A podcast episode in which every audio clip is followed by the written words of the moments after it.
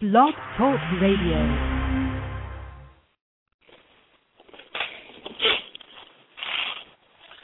Good evening. Peace be upon you all. With God's name, the merciful benefactor, the merciful redeemer. This is your host and producer, John Nashid, Blog Talk radio program, broadcasting from New Rochelle, New York, on this Thursday evening at 7 p.m., October the 20th.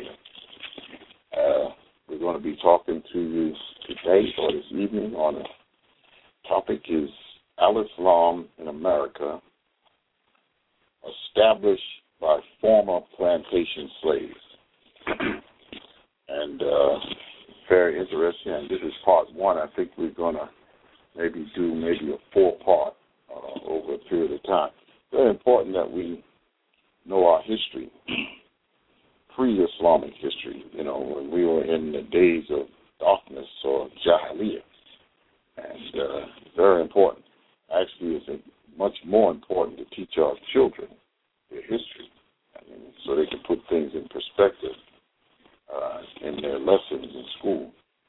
And uh, many different children from different cultures or religions and things of that nature to have an upper hand in school because they know their history and they know the roots of their being. And sometimes we might be a little ashamed because our ancestors came from slaves. But nonetheless, that's our history. We can't get away from it. We must orientate them and educate them and teach them about our ancestors and teach them about their life. Very important, very important. Because everything starts in darkness and it evolves into light. So I think we are in a very good position right here in this day and time. I actually, I remember Imam Muhammad Muhammad said that this is the best time that man ever lived on this planet Earth. It's the day of rolling up the old world and bringing in a new.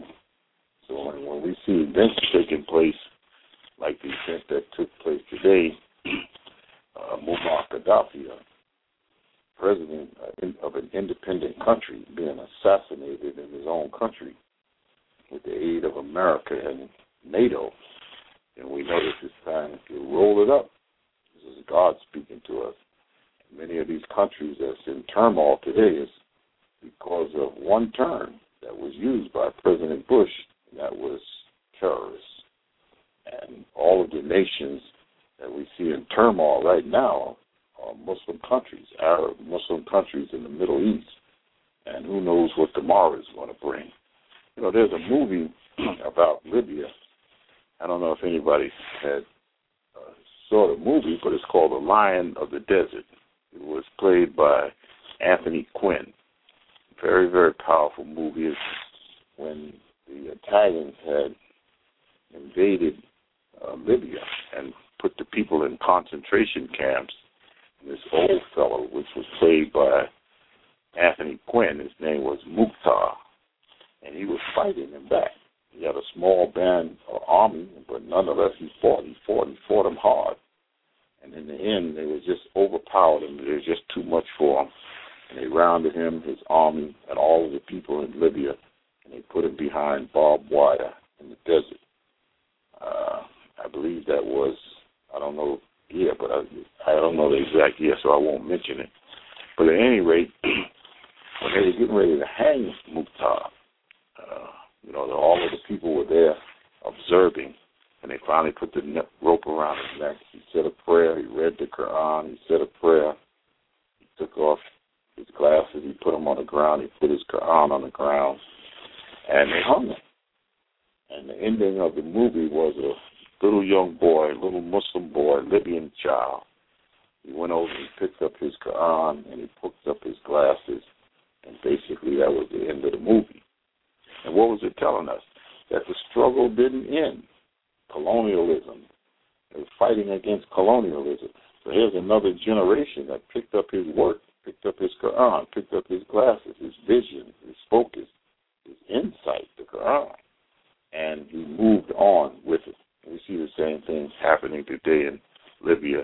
Uh, invaders and colonial powers coming back into the country, uh, killing the president of a sovereign nation, and dividing the country.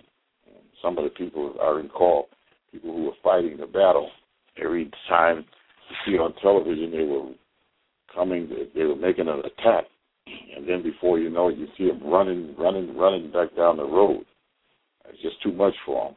Then NATO comes in, America and NATO comes in and finance the war with their equipment, etc. And then a lot of innocent people lost their lives as a result. So, as I had written in a little piece I had written today, it's a very sad time, a very sad day for God sparing people in the world when we see these kinds of uh, incidents take place in the world. And quite naturally, we know we have the most powerful media, so we can justify anything in the minds of the people. so we're going to talk this evening, and uh, if anybody is tuned in, you know, we thank you for being with us. And if not, if you pick it up later, you can um, go to the archives and uh, listen to programs that we had in prior weeks and also this program. Right in the archives anytime you desire to go. Also, our website is nm-dp.com. That's New Mind Development Project. And also, I have a blog on there. You can there's a link. You can link right to the blog and check that out. Also, Facebook and Twitter. You can. My name is John Nashid, N-A-S-H-I-D, Facebook slash John Nashid. We have a radio program. It's WVOX.com. WVOX.com. We come on every Saturday morning live at 10 p.m., 10 a.m., excuse me, Saturday to 11 a.m. And our calling number is 914 area 6360110. You can you have a comment, you can call in and uh, make your comment. Uh, so we welcome you. Well, what we're going to talk about today is the institution of slavery. and we're talking about Al Islam in America, uh, established by former plantation slaves. So we're going to be talking about the slave trade. We're going to talk about slavery. We're going to talk about Jim Crow and uh. We're going to talk about the Reconstruction period. We're going to talk about the Nation of Islam and also the world community of Al Islam in the West. And all of these periods that we're talking about here is leading up to the establishment of Al Islam in this United States of America and in, in industry, from actually dust to industry, and how we're becoming productive here in these United States of America. So all of this is important. There's no sense in telling us about where we are now and not talking about where we came from. You know, the institution of slavery was around long before African American people were enslaved. Actually, it's just a way of life. And if we study the history of Prophet Muhammad, we realize, or the history of history in general, we realize that it was Prophet Muhammad that put an end to slavery, to buying people, to selling people, to owning people for your benefit. That was unacceptable in Islam uh, in the time of Prophet Muhammad over 1435 years ago. And with Muslims, it's still unacceptable. Those who follow the teachings of the Quran and the example of Prophet Muhammad. So this institution of slavery, slavery meaning involuntary servitude imposed on a person by another person or persons. And uh, different forms of slavery. Indentured slavery. You know, there are many people who sell themselves into slavery um, by contract for a certain period of time uh, five years, six years, ten years, twenty years, whatever the case. They they work uh, and and uh, the contract, and that contract is binding on one to work for another person. So, in other words, people that come to America early on, like the Irish people, Italian people, and they were indentured slaves or servants. I don't even believe they call themselves slaves, but nonetheless, when you're tied to another people, that's what it is. But indentured servants. So they they they contracted their labor out for a price for a fixed amount of time, indentured slaves. And there was also chattel slaves, and uh, this is personal property, chattel and the word cattle. And you know how uh, the farmer he owns his cattle, uh, it's his property. If he sells his property, he sells his cattle along with the property. And that's the same thing that we were involved in, chattel, chattel slaves. We belong to the property of the slave master. And also in medieval time, the serfdom, the serfs, person in feudal servitude, as they bond to the master's land and transferred with the land to a new owner. So it was the same thing like chattel. And this feudalism, uh, it was a system in 1600 in Europe. And we see many people like Robin Hood. If you saw that story, you're kind of familiar with uh, that period of time, you know, where you had the king and you had the knights and the sheriff and you had the peasants, like the serfs that he was rebellious, so he lived in the forest. But nonetheless, the serfs worked the land for the king. So this was a feudalism. It's an economic and social system. Uh, feudal lords uh, controlling the land that belonged to the king. And I, I guess if you took the time to really study this period or that feudalism, you'll see that it's not much different from the system that we live now, live under now, right here in America. We call it a democracy and freedom and all the rest of those things. But nonetheless, when you have a society ruled by a certain class of people, like oligarchy, uh, ruled by a certain class of people. You know, a fellow was I heard on the radio, and man, he was very knowledgeable about politics. Someone called in and said that you should run for office. He said, oh, if it was that easy, you know, anybody be in office. He said, if you don't have any connections to power and money, forget it. You'll never be the president. And he said, well, how did President Obama get in? Because he was connected to power and money. Somebody prepared him to do the job that he's doing right now. And don't be deceived. Do not be deceived. He was prepared for the job that he's doing right now. So it's not much difference. All the land was owned by the king, and the land was parceled out to trusted knights who had many serfs or peasants to work the land and defend the land for the king. So tell me that's not like the system that we have now. All of the land, all of the property belongs to the king. And the king is not in government. The king is the corporations and the big investment banks. They own it. That's their kingdom. matter of fact, America is their kingdom. And then they parcel it out to trusted uh, people uh, who, under them, have many people like us, the common man, to work the land and defend the country for the king. Everything goes right back to the king. Slavery is in the Bible. And when we study the history of the children of Israel, uh, Joseph or Yusuf in the Quran, I believe it's chapter 9, Surah 9. If we study that, you know, we'll see uh, exactly what we're talking about here.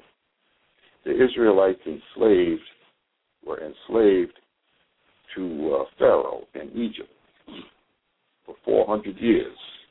And that number sounds familiar, right? 400 years right here in America. Enslaved from 1611 to 2000, 2011. And, you know, actually right on the money. I recall Imam Warith Muhammad was saying that the history of Moses and the history and our history is a similar history. if you study their history, you can see our history and their history. And one of our biggest problems is we don't take time to study. And the more we study, the more we learn, and the more we're able to make connections. And as many connections that we could make, the more insight that we have. So the Israelites, the children of Israel, and these weren't people from uh, Eastern Europe that are in Israel right now. These were ancient, the ancient Israelites. And uh, from that area, they weren't people, Caucasian people that lived in Europe. Uh, the people that in Israel now, these people are Zionists. They're not there for religious reasons. They capitalize off of this history that we're getting ready to talk about right now. And they put themselves in that place say that this land belongs to them. It is their land, chosen land that was given to them. But they weren't even in the scenario. Come out of Eastern Europe. And we all know the story.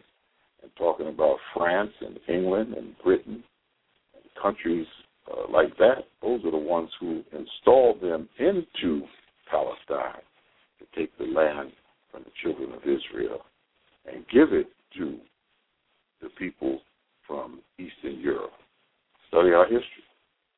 The Israelites, the Israelites were enslaved to Pharaoh in Egypt. And this particular Pharaoh wasn't a good Pharaoh. He was a bad Pharaoh. And Moses liberated them from his cruel, from this cruel oppressor uh, by the help of God. And we know the story when Moses went to Pharaoh and he said, commissioned by God, he said, Let my people go. Let my people go. And he said it in a way that it, it, it distinguished itself. You know, let them go. And uh, it was God's command that Pharaoh let his people go. And we know the different trials and and uh, the uh, the uh, events that took place that finally convinced them to let our, let his people go, and this was the hand of God. And then once the people started to move away, they were separated from Pharaoh and Egypt by the Red Sea. On the other side of the sea, and Pharaoh was on one side, and they were on the other side.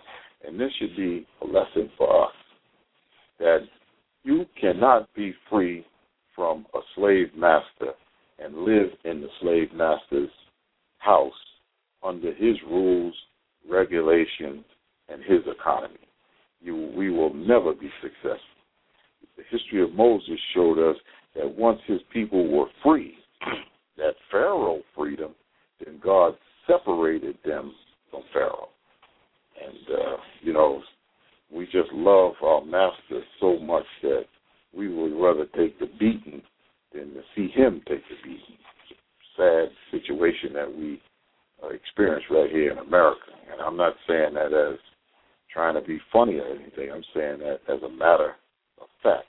And the reason that it takes place like this because many of us don't know the pain, the suffering, and the misery that our forefathers went through in a time of slavery. And uh, quite naturally, God knows best. And when he separated them by the sea, he brought them to a land of their own, Canaan, uh, Jerusalem, Jerusalem, and that's the city of peace. He gave them a city of peace.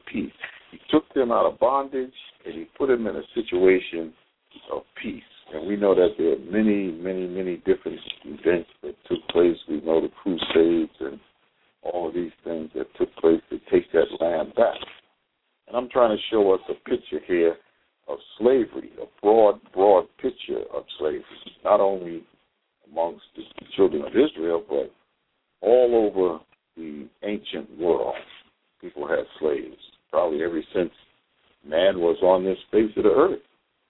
He took advantage of another man who he saw to be inferior. Slavery involves the right of ownership over people regarded as inferior or lower caste, a lower caste, a lower class of people, right?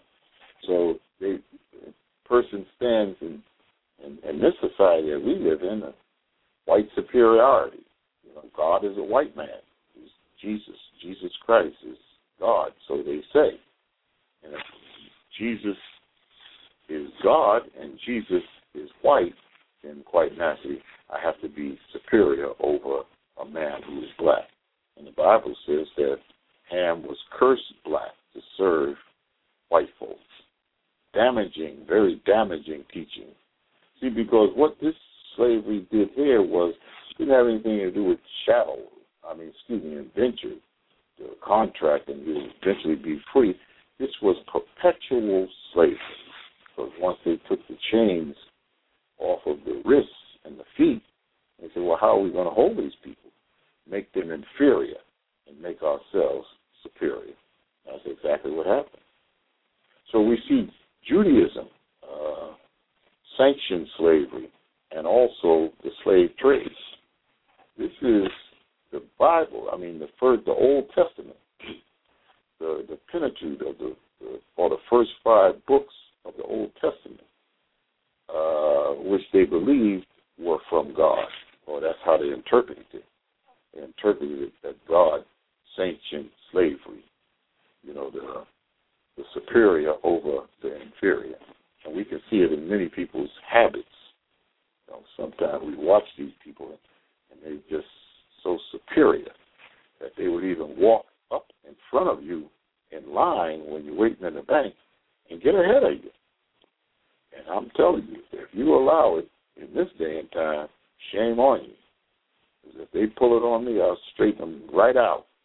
You know, I remember we had a, a brother Yusuf Shaw, one of our beloved brothers who passed away from the nation of Islam. He would loud talk you.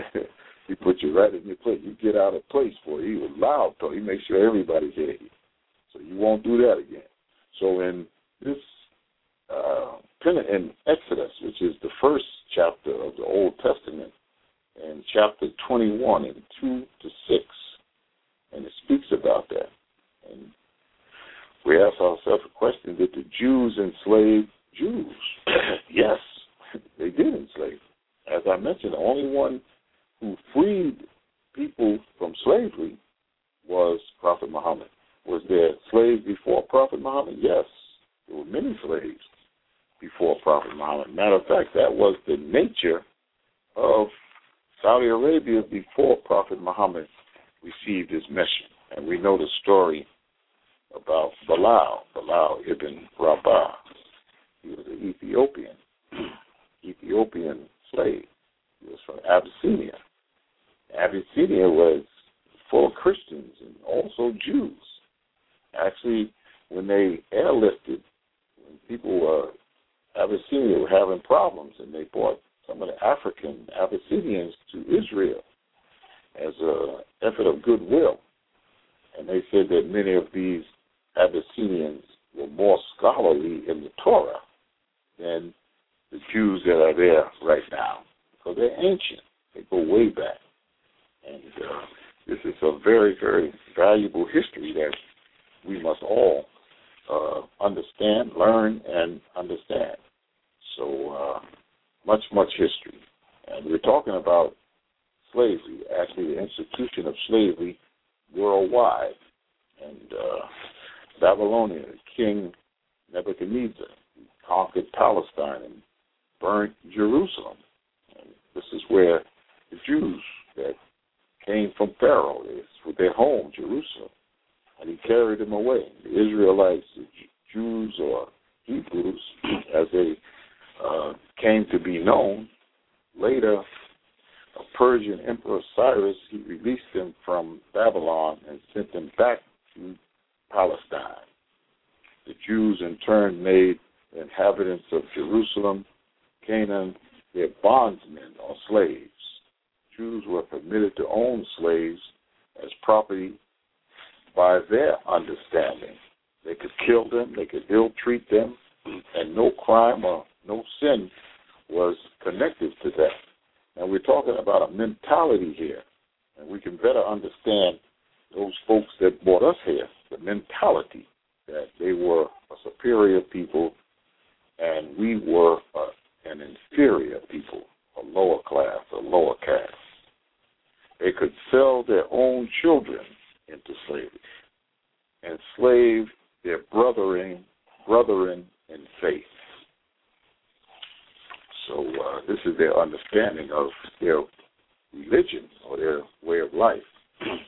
Although they preferred to enslave outsiders for perpetual slavery, the Torah permitted Jews to buy slaves from those living under their rule amongst themselves and from neighboring people.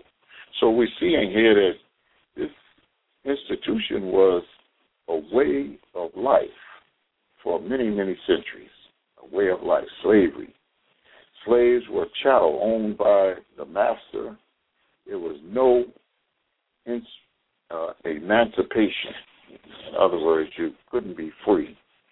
Actually, there was so pressure put on the government here, and they see that it didn't. Well, maybe wasn't that much pressure. I guess the war too, but you know they had other economic reasons in the North. But President Lincoln he signed an Emancipation Proclamation, but that came from President Lincoln. And, I mean, if it was a good thing, it's a good thing. We're not going to discredit it. But no man can emancipate God's people from anything. You know, it's, it's God that sets you free. And once God sets you free, no man can enslave you.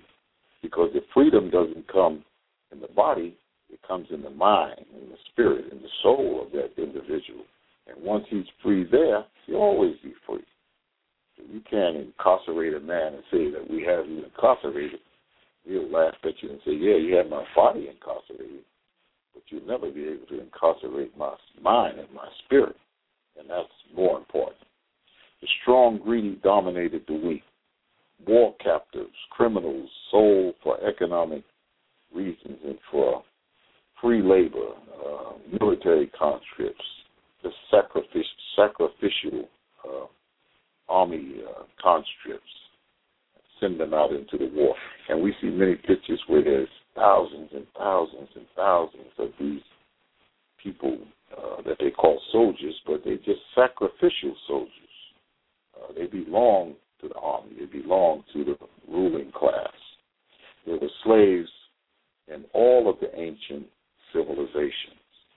So Exodus 21 and 2, chapter 2, it says, if you buy a Hebrew servant, now this is the, the, the, the Torah, the Jewish book, or the Old Testament.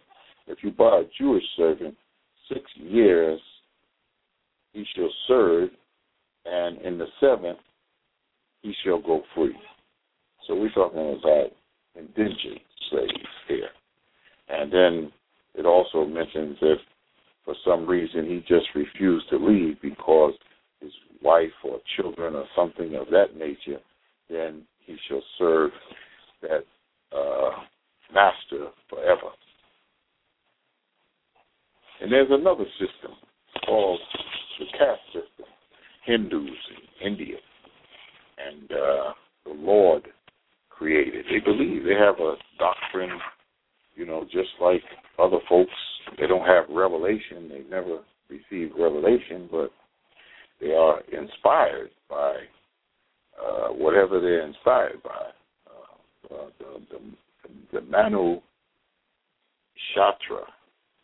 Uh, it's a soci- socio-religious code that they live by, and there's three castes or three different levels, and I'm not to mess up the name by trying to uh, pronounce them. I'll just say one, two, three, and four. Four being superior, uh, one being inferior or maybe we'll turn that around.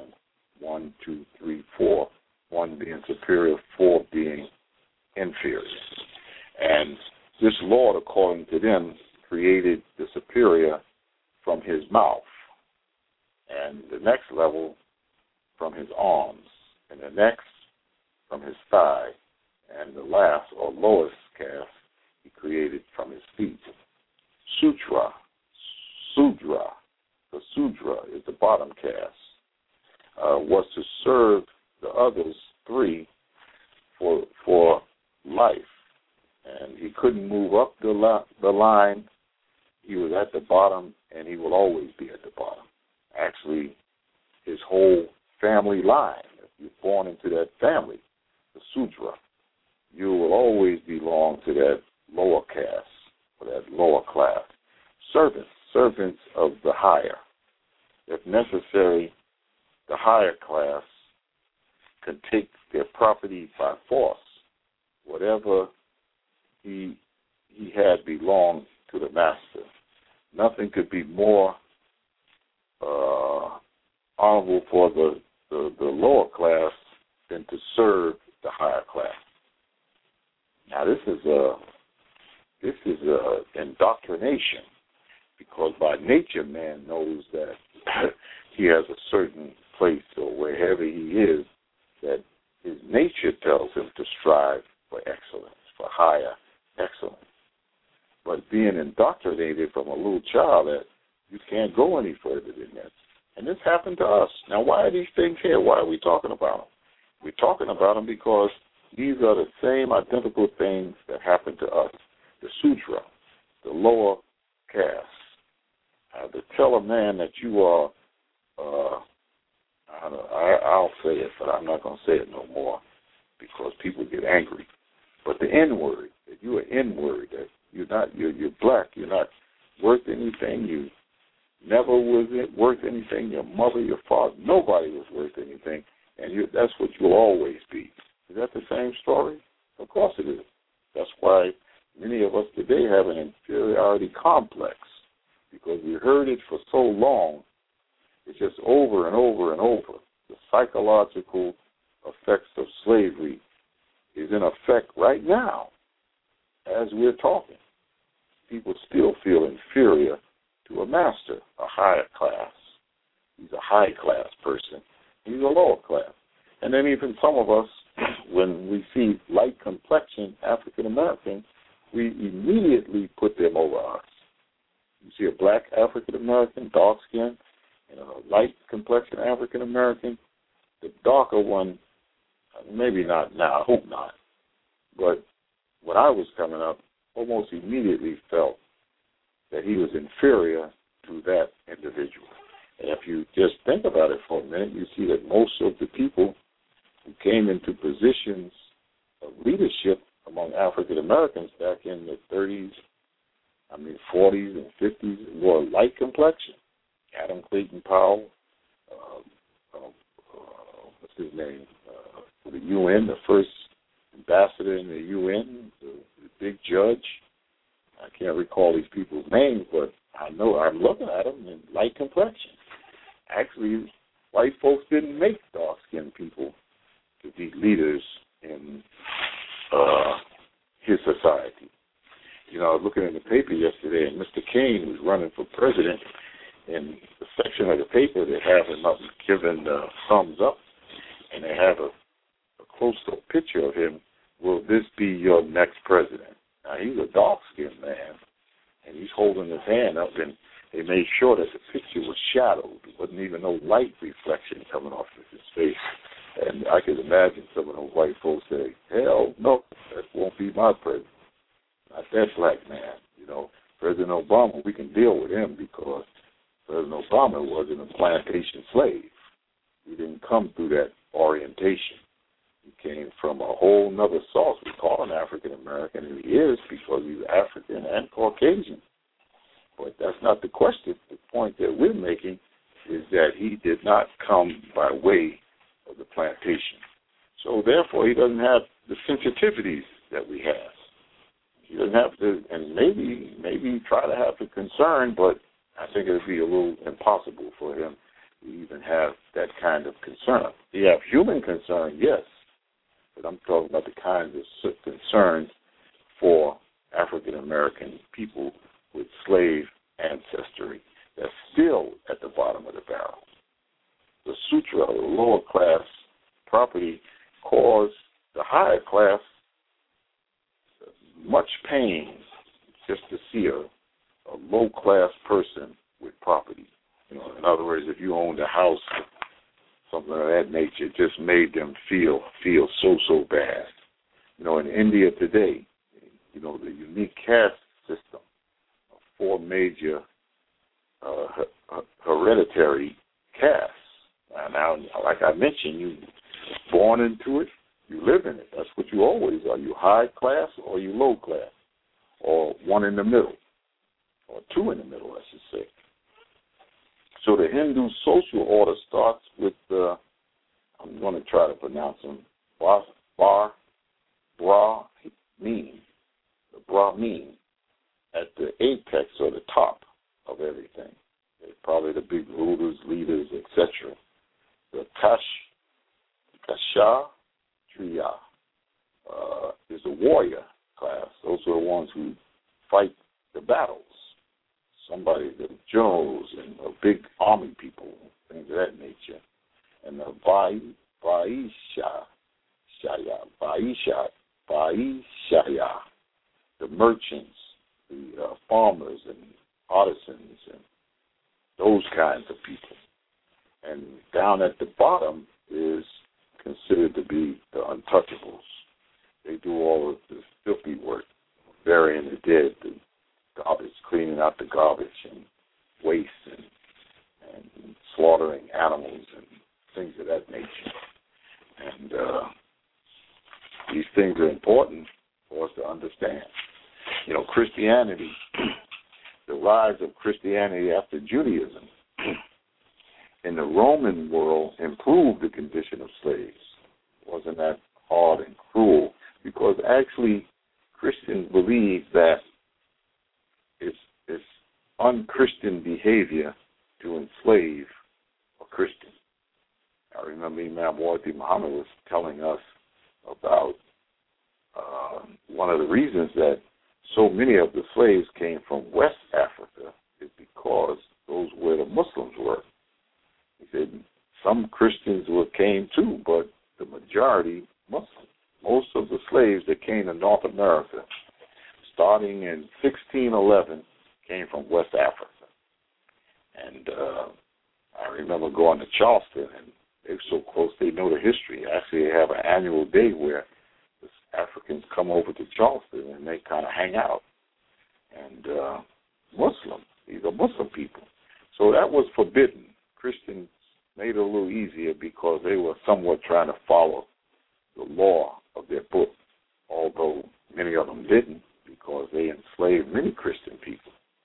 It was against the Christian law for the Christians to enslave Christians. But that didn't stop Europeans from enslaving the Slavic people. the word Slavic means slave. We know that to mean slave today. And they used them for for for fighting, for the same kinds of things that they used slaves for for generations, generations, to do the difficult labor, the planning, the, the, harvesting, the fighting the wars, all of these different kinds of things.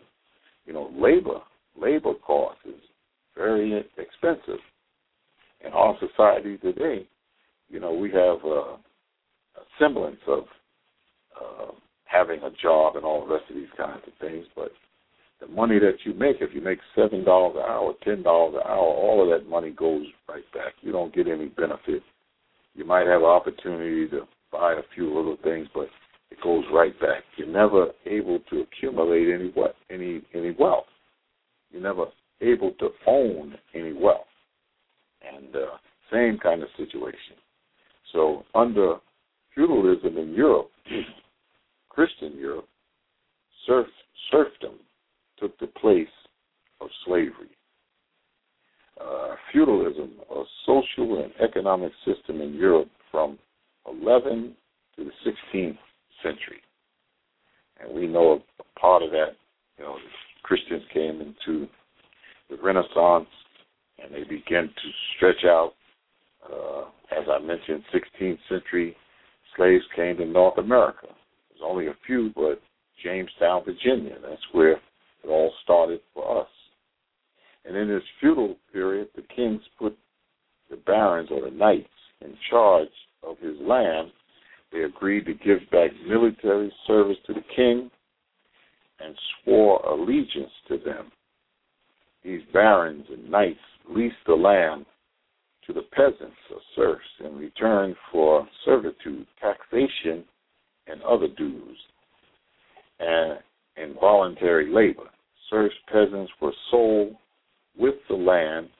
They were like slaves to the feudal barons. And these are our bankers today. We, we slaves to the bankers, whether we know it or not. And we see what Robin Hood, the picture of Robin Hood. And Robin Hood began to steal from the rich and gives to the poor. And that's the story. And he lived in the forest. And he was a rebel. And he fought against that.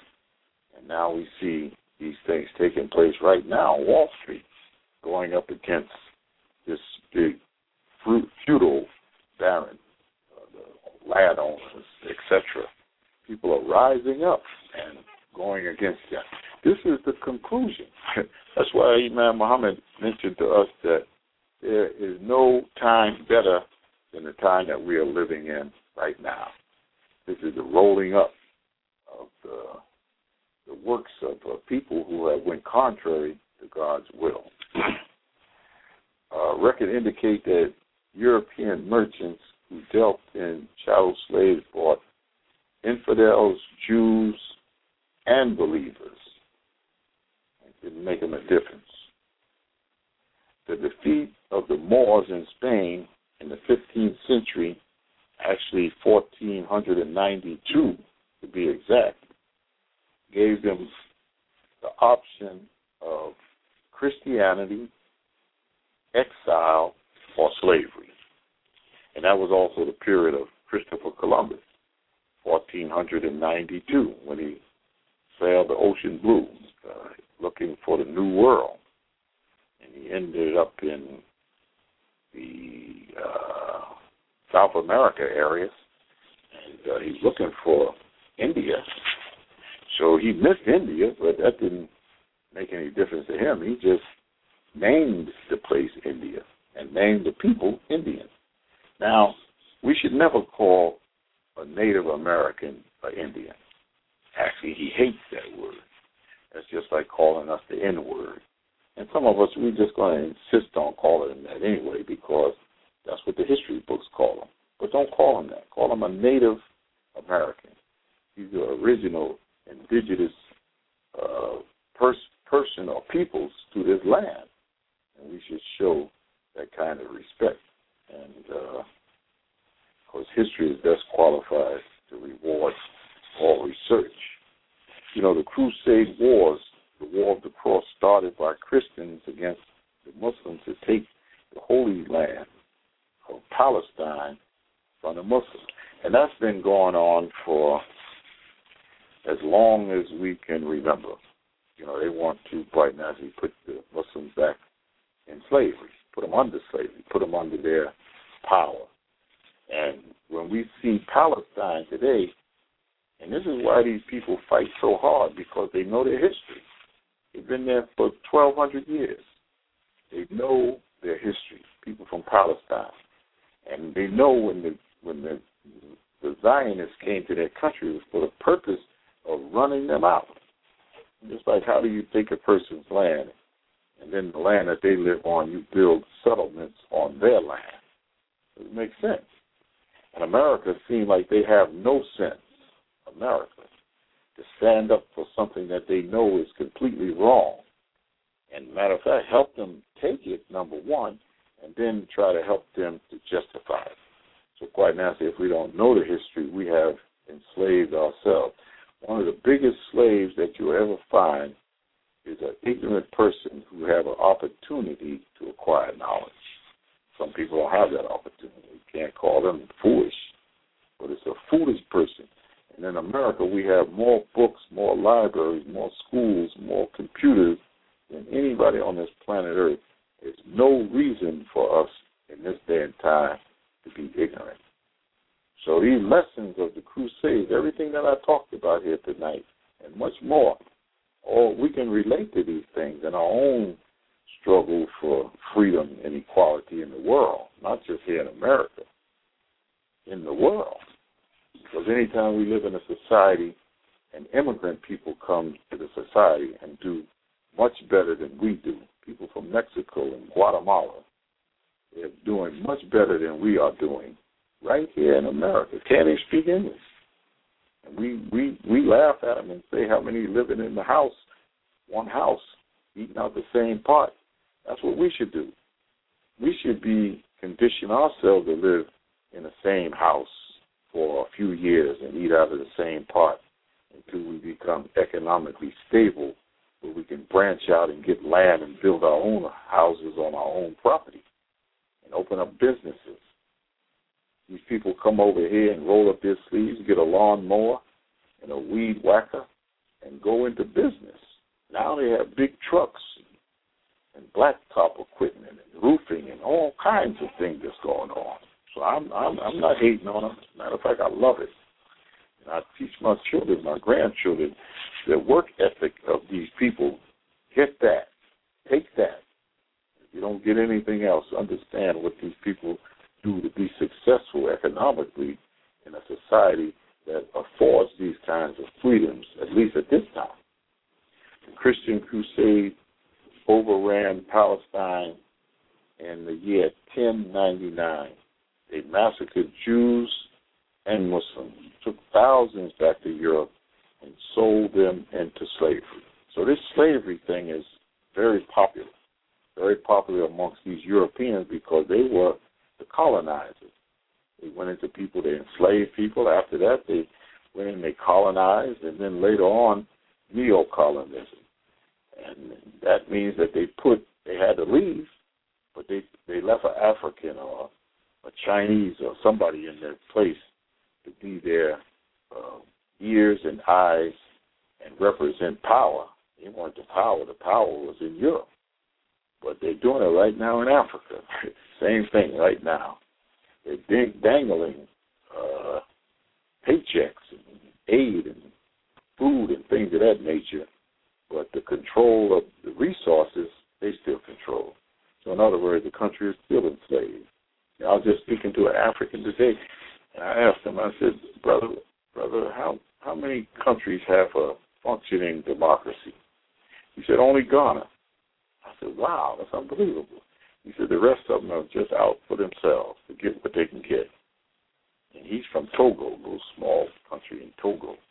Even then divided his country up years ago. See, it's about divide in country. There's always a south and a north when they when they leave. They'll divide you up because the whole purpose is to enslave. In Europe, the Christians also sold their own brethren into slavery. They didn't have a problem with these things. European pirates raided the coast of Africa for capturing slaves for centuries. And this is where many of us come on the coast of West Africa. England also, uh, Irish and Scottish uh, prisoners were sold uh, into slavery in the West Indies and in the Americas as indentured bondsmen for the recovery of debt. Greece and Rome, the so called root of civilization, uh, but in reality, the root of, of Christian civilization, Caucasian civilization, prospered on the institution of slavery. Actually, how could you call a country that that functions with the institution of slavery the root of civilization? Doesn't even make sense. But anyway, these Greeks and these Romans, we see many movies where they had many, many slaves, and uh, they prospered on the institution of slavery which touched the shores of America in 1611. And all of these slaves started to come into the country. I think we're going to talk about this more next week about the slave trade. But I think it started with Portugal. The Portuguese, they were the first to get into the slave trade. And then later, England became the uh, biggest producer of slaves because they were shipbuilders. They had many ships. Actually, England was so powerful for a small country is because they had a powerful navy. They can go anywhere in the world with their big, powerful navy. So these are great lessons that we need to really learn.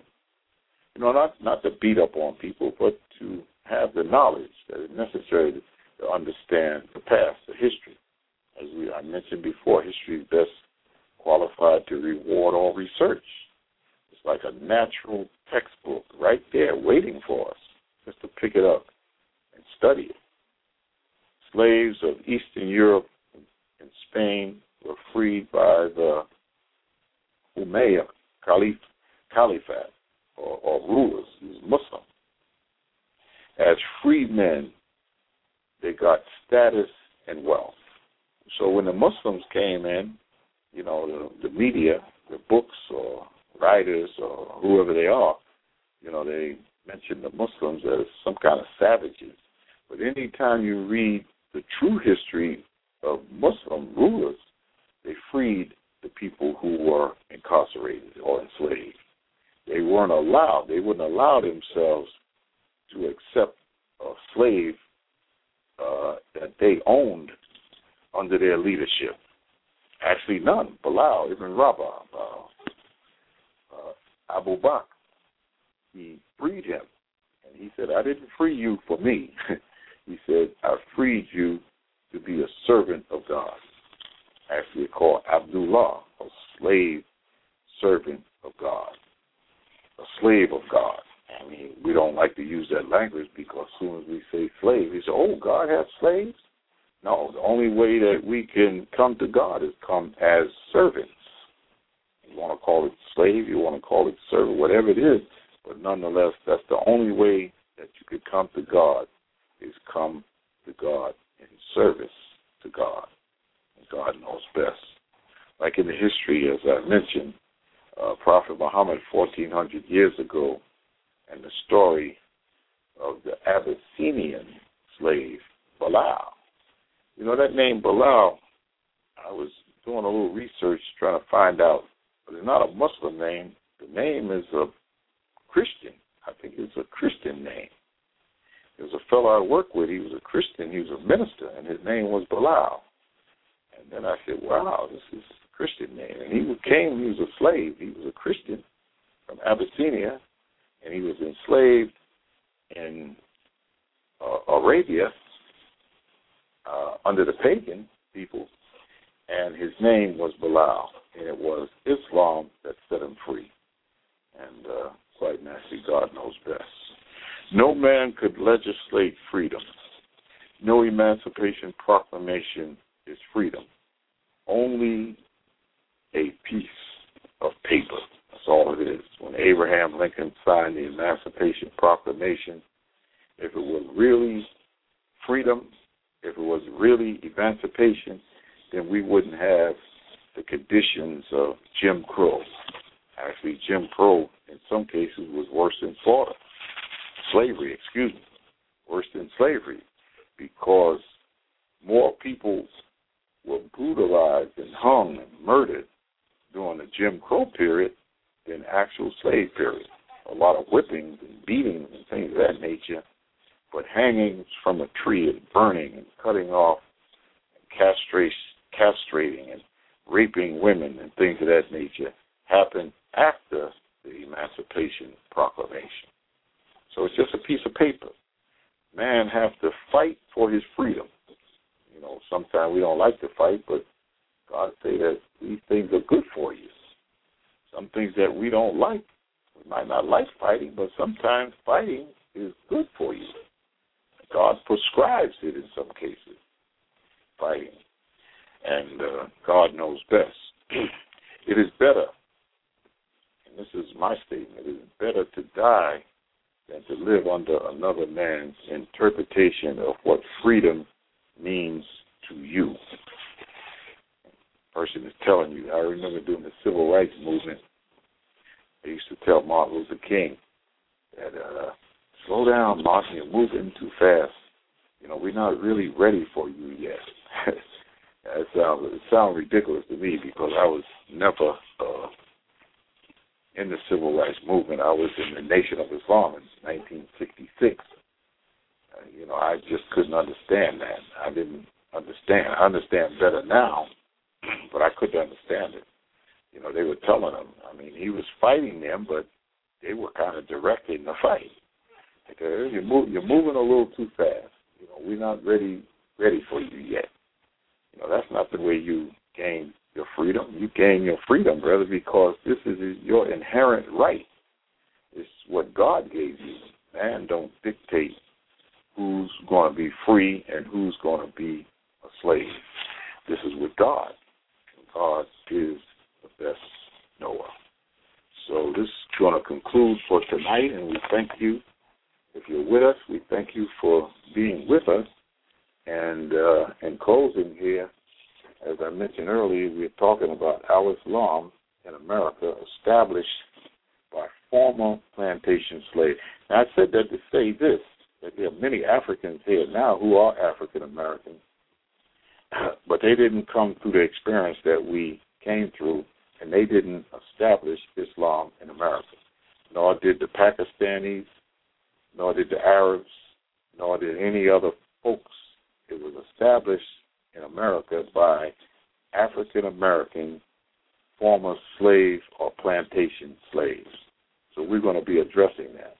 And uh, also, we're going to be talking about next week, part two, is the slave trade, slavery, Jim Crow, the Reconstruction period, which is real important. Sometimes we miss that part. And this is all leading up to Islam being established because all of us who came in the nation of Islam, we came in the nation of Islam as children of slave ancestry. And I think that's very significant for us.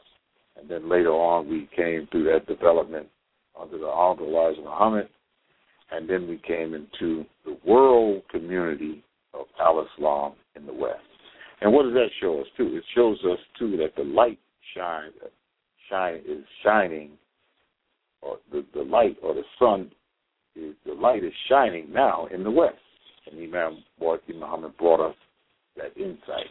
So we'd like to speak about that next week, and uh, we thank you for being with us, and we pray that everything is good with you, your family, and we pray for peace in this world. Actually, we need a lot of prayer.